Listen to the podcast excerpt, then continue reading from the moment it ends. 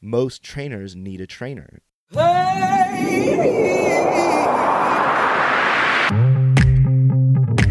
It's about more than what you lift or how you look. It's about more than strength.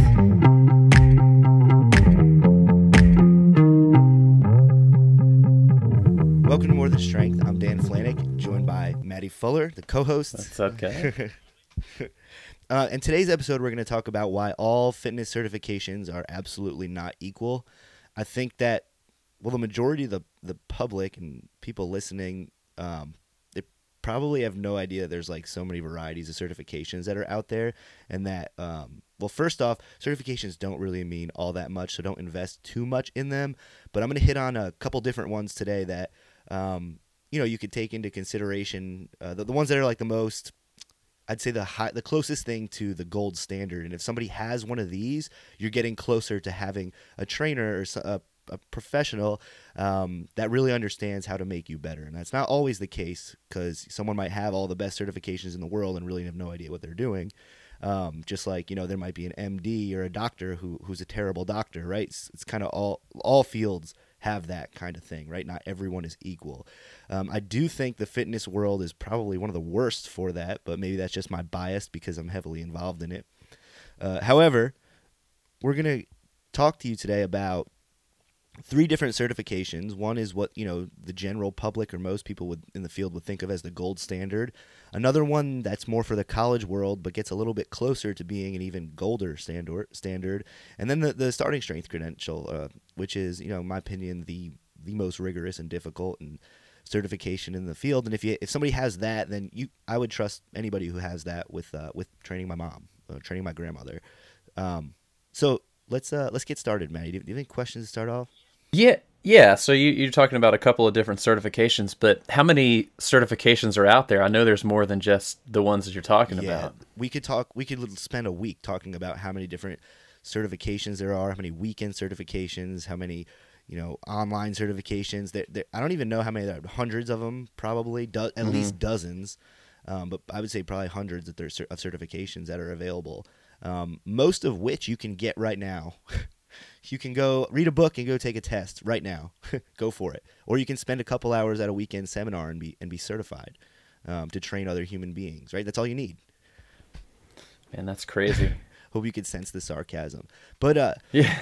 but first, I wanted to uh, share this this definition of what is basically this whole idea of a scientific coach versus a non-scientific coach. And there's an excerpt from an exercise physiology book that so this is an exercise physiology book that was you know it was, came out 20 years ago, actually 21 years ago. Um, in 96 but that means it was written before that so it's over 20 years ago and we still as a field don't understand this um, the, the vast majority of people uh, and i'm just going to take a, an excerpt out of it that i wanted to read and, and here's how it goes one might ask Are physical educators, coaches, and other clinicians and practitioners scientists? The answer depends on their approach to problem solving. Teachers and coaches who systematically evaluate their selection and training of individuals can be considered scientists. The scientist coach introduces an exercise stimulus and systematically evaluates the response. The non scientist coach, in contrast, administers the training problem according to whim, such as mimicking the techniques of successful athletes or by conforming tenaciously to traditional practices. Although non scientist coaches are sometimes successful, they are rarely innovative and seldom help an individual perform optimally. Moreover, their accomplishment is episodic, and they rarely sustain success in training athletes. For progress to occur in any field, systematic innovation is absolutely essential. Now that's really powerful to me. To sit there and like if if I can give a definition of what a real true trainer or coach is it's it's they're a scientist if you think about it. We're manipulating if you go back and listen to the last episode they're manipulating that whole idea all comes back down to the stress recovery adaptation cycle which we talked about to exhaustion last episode. So you can go back and listen to that. And i think that the majority of the certifications in the field if not almost all of them aside from really one or two um, they are not they're teaching scientist scientific coaches. Um, it's more about you know you see the people with typical certifications out there. It's, it is more to, it leans more toward that mimicking of what they see on YouTube and Instagram and whatever cool thing that they see that they think would be cool and make their clients hot, tired, and sore. And remember, if we go back to differentiating between exercise versus training, exercise that is the goal to make people hot, sweaty, and sore, but that doesn't mean you're making them better because soreness only means that you're doing something or you've done something that you haven't previously done. That's the simplest way to put it, right? So I can make you sore tomorrow, Maddie, if I went in and said, hey, instead of do a set of five, do a set of 10. But is that necessarily going to make you stronger as, as well as doing a set of five and going up in weight? No. But are you going to be as sore tomorrow if you do a set of five and go up in weight? You're probably not very sore at all anymore, right? After a couple weeks of right. the program. So I wanted to start off with that just to kind of illustrate the difference between what, what we're trying to get more people doing, and that is be that scientific coach. So if you're a trainer listening to this, rewind this and listen to that definition again. Um, and you can even, if you follow me on Dan Flanick Strength at uh, on Instagram, I even posted that so for people to read, so you can go read it there too. Um, but so let, let's dive into it though, Matt. Do you have any questions about that before we dive into it, Maddie? No, we're good to go so far. Okay, cool. So there are dozens, like like that Maddie asked before. There are dozens of certifications, at least probably hundreds of certifications out there. Um, most of which are completely irrelevant and unnecessary and don't really mean very much.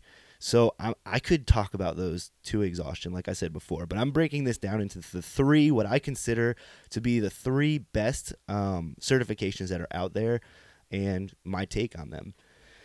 So the first one is the gold standard of the personal training fitness world um, to I would say most trainers and, and fitness professionals out there, and that is the National Strength and Conditioning Association Certified Strength and Conditioning Specialist.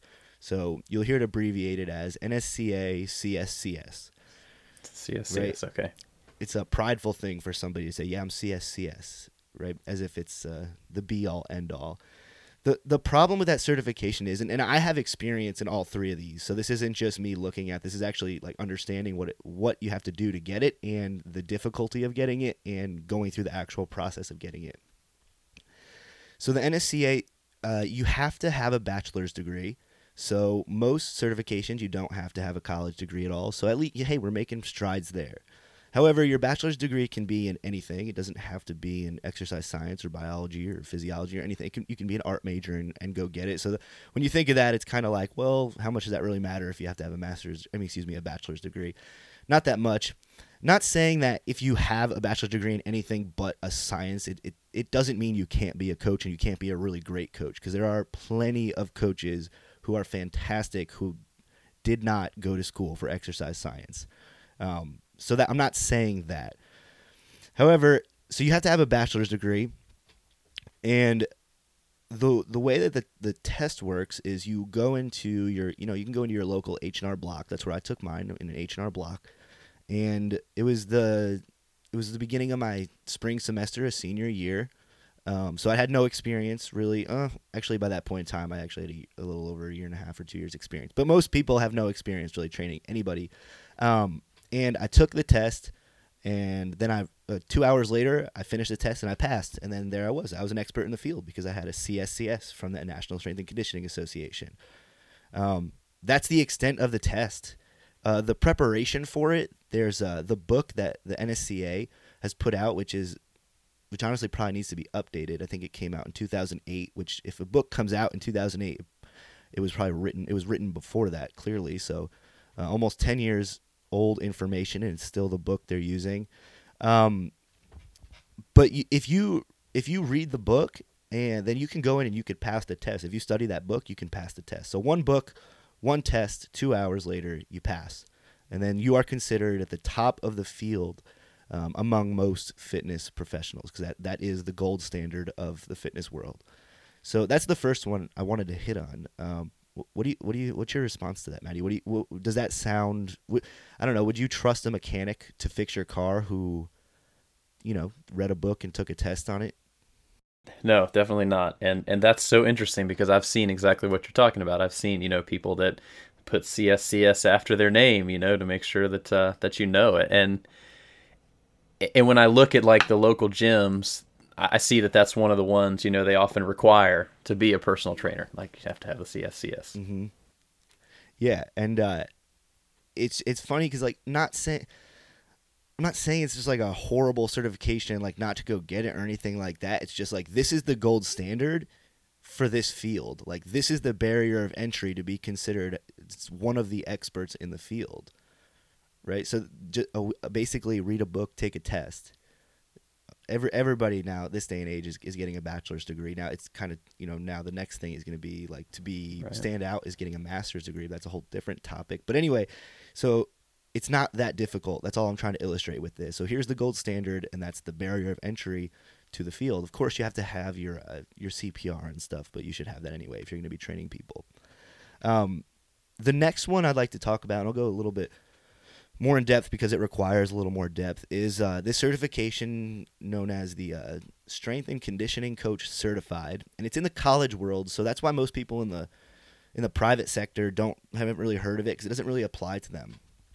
So at least the, the college world is starting to see that the CSCS eh, that's the that now that's like actually the minimum barrier to entry, right? So in order to be an intern now and work with like a Power Five football team, you actually have to have a CSCS. Before you didn't, so now they're requiring people to have a little bit higher standards in their even their intern selection.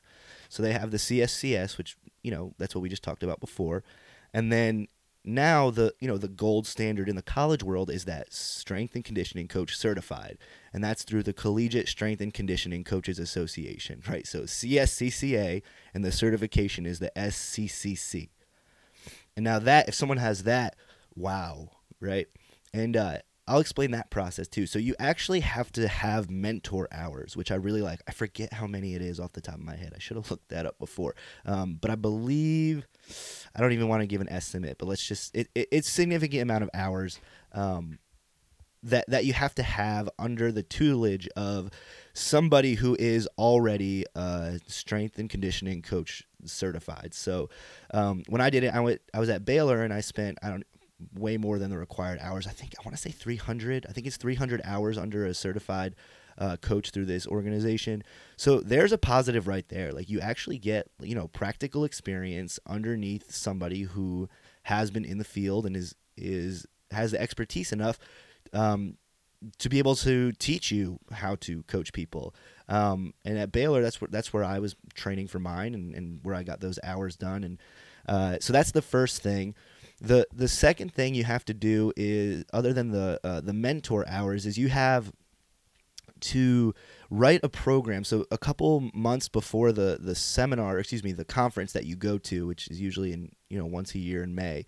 Um, a couple months before that, you have to write a program for a usually a collegiate team that the organization sends to you, right? So I think mine was I had to write an off-season men's basketball program, and you have to write this program up and then send it in to them.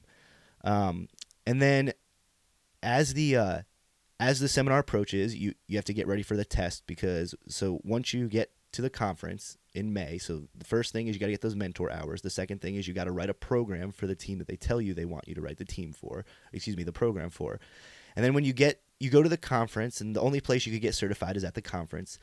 You uh, you're in a room, I don't know, usually about hundred and something people, and then you take a written test. And the written test was almost the way I remember it was almost exactly the same as the CSCS, um, and it was all multiple choice. So no real written like comprehensive uh, response question, just multiple choice, um, just like the CSCS, except this time it's pen and paper.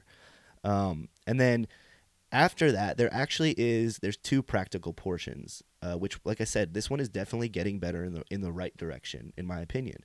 Uh, the first practical portion, or it doesn't really matter, you, you you choose is random. You might hit one first, the other one second, or switch vice versa. So the first one that, that I did was you have to defend your program in front of four what they call master SCCCs. So these are people who I think have been in the field for over 12 years or 13 years, maybe 10 years. They've been in the field long enough to be, you know, to hit that 10,000 hour rule. And they're the master SCCCs, which are, you know, and if you're in the college world, there, there's some big time uh, coaches that do this, uh, like Coach Kaz Kazadi, he's one of them.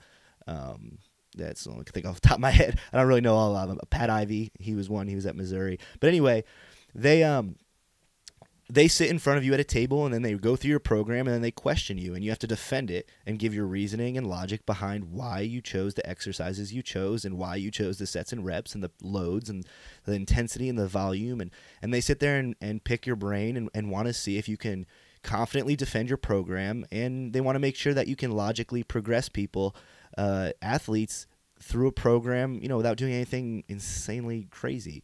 Um, so it, that's I think that's really positive thing about that that certification. So you get 15 minutes and you're in the hot seat for 15 minutes. Um, then we have a. Sorry, Maddie just sent me a message about we can we can talk about these as long as we want. at first right, we were gonna go right. real. We were trying to keep this episode short, but we could break it up for the uh, starting strength coach credential because we could talk to exhaustion about that one. So anyway, so just to just to recap, so so you're not lost. Okay, you have to send in. Excuse me. You have to get mentor hours underneath a, a certified coach. but when I just looked that up, and it looks like it's 640. Oh, they must have upped it then. Okay, good. So 640 men- uh, hours as a mentee. Um, then it's the program. Is that still what it says? The program you have to you have to send in a couple weeks before the um, the actual conference itself, and then after that, when you go to the conference, you have to defend your program, and then for in, for 15 minutes in front of some master coaches, and then another 15 minutes you spend actually teaching the lifts. So after you do your program defense, you have to go and teach the lifts in front of another set of master coaches who are sitting at a table in front of you, and they'll tell you the lifts you don't know beforehand. Um, but mine were the power clean, the squat, and the bench press, and you have to teach them as if you're teaching a bunch of college athletes the lifts. Um, the only problem with that that I had was that it was 15 minutes there too, and to teach somebody to squat and power clean and bench in 15 minutes is uh, with a college athlete. I guess it can be done just because a lot of times they can look at you performing it, and because they're so aware and in tune with their bodies, they don't really need much coaching when it comes to that stuff, so they can just do it by mimicking. Uh, however, it, it, to me, it doesn't say much if you're teaching somebody these lifts in 15 minutes. Like that's too fast. Um, I could sit there and talk about the reason why we put our feet hip width apart for five minutes during the squat, and then talk about bar position, and uh, you could talk about the squat for hours, which actually happens at the starting strength seminar. so for 15 minutes to teach a lift is not enough time. So does it really gauge someone's ability to thoroughly understand the lift and thoroughly know how to teach it?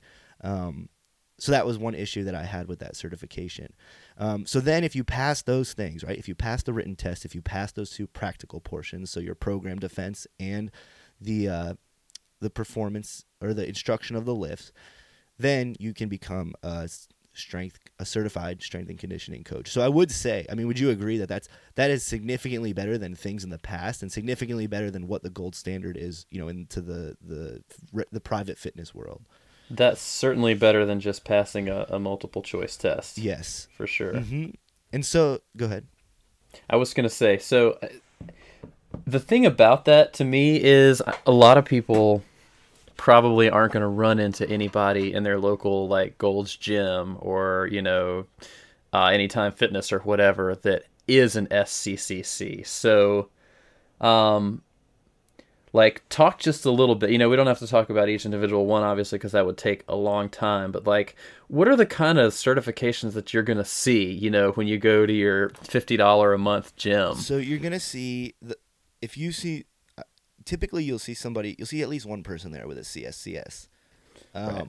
and then other certifications are the ACSM like the American College of Sports Medicine, NASM which I don't I don't remember it saying NASM I don't remember that National Academy of That's Sports okay. Medicine or something like that. Um, and I was just reading through these before we started this podcast, and it's very similar to the CSCS. Read a book, take a test, you become a you become a, a trainer. Um, those don't require. Some of them might require more like degrees, you know, an associate's or a bachelor's, but um, very very similar to the CSCS. There, there's not really that much. In my opinion, there's really Yeah. not no difference at all between Yeah. between that. So- yeah. So here's my question as a layperson: like, why are there so many different ones? Um, mon- And maybe we don't know the answer to this. Uh, no, I think we do. I think it comes down to money. yeah. Yeah, Okay. and that's why that I actually think that that's a reason why it's so uh, the barrier to entry. Like, there's no like licensure or anything like that, or like governing agency. That's the the or like the the the body that tells what standards need to be met.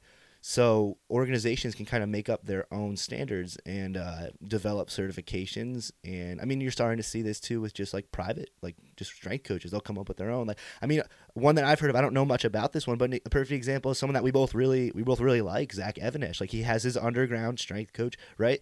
Um, and I'm not saying he's just doing that to make money. I think he's actually trying to do what we're trying to do, which is change the field and make make people better, um, hold professionals to a higher standard. So I'm not I'm not bashing his at all. If anything, I don't know anything about it really, but I, I know from what I follow him, and he he seems like he's trying to do the right things. Um, but when it comes down to those bigger organizations, I, th- I, think it has a lot to do with you know making money, uh, getting as many you know making it easy, seem easy. Similar to we're actually gonna have an episode about fitness crap that you're probably getting sold on right now, or at least people are trying to sell you on, but kind of appealing to, oh, the, the barrier of entry is easy, so let's get as many people to do this and sell them on our certification and our educational tools and that kind of stuff. And not saying all of it's negative, like paying for education is fine, um, but I just think a lot of it is to, to make money. That's why there's a lot of different certifications out there. They're businesses. So I'm not saying it's bad or good, it's just their business. So we'll probably wrap this one up now, but I guess what you're saying this kind of comes down to is uh, we have all these certifications out there, but really, like while it might it might seem impressive for somebody to have all these letters after their name, it's basically you know one step up from just being you know a guy who likes to go to the gym. Really, yeah, essentially, yeah, and that's why like, like you've you've read a book, it doesn't mean that you have done anything. Yeah, and then the thing is too. That's why I guess it goes back to that whole point of like certifications don't really matter that much because I actually like I know coaches who've let their CSCS run out. They don't have that at all, but they're the best coaches that I've ever I've ever met. You know, um, so you could have fantastic coaches with a CSCS, and you could have horrible coaches or trainers with a CSCS. That, um, so like how do you know how do you, how you can't be sure that this certification is trustworthy, you know, because right. there's no the, the, standard.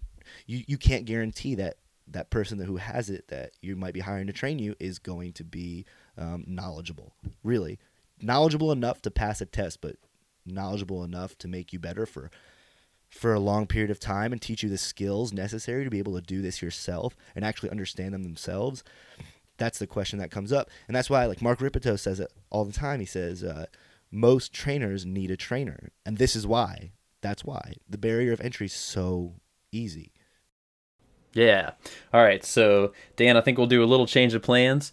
In the next episode, we'll just talk totally about the starting strength coach certification. Does that sound all right? Sounds good to me, Maddie. All right. all right. Excellent. Well, thank you for that information today, man. And we will talk to everybody next time. Sounds good. Thank you for listening to More Than Strength. Be sure to check out morethanstrength.com slash podcast for links and show notes. And if you enjoyed this episode, leave us a rating and review on iTunes and tell a friend. Thanks.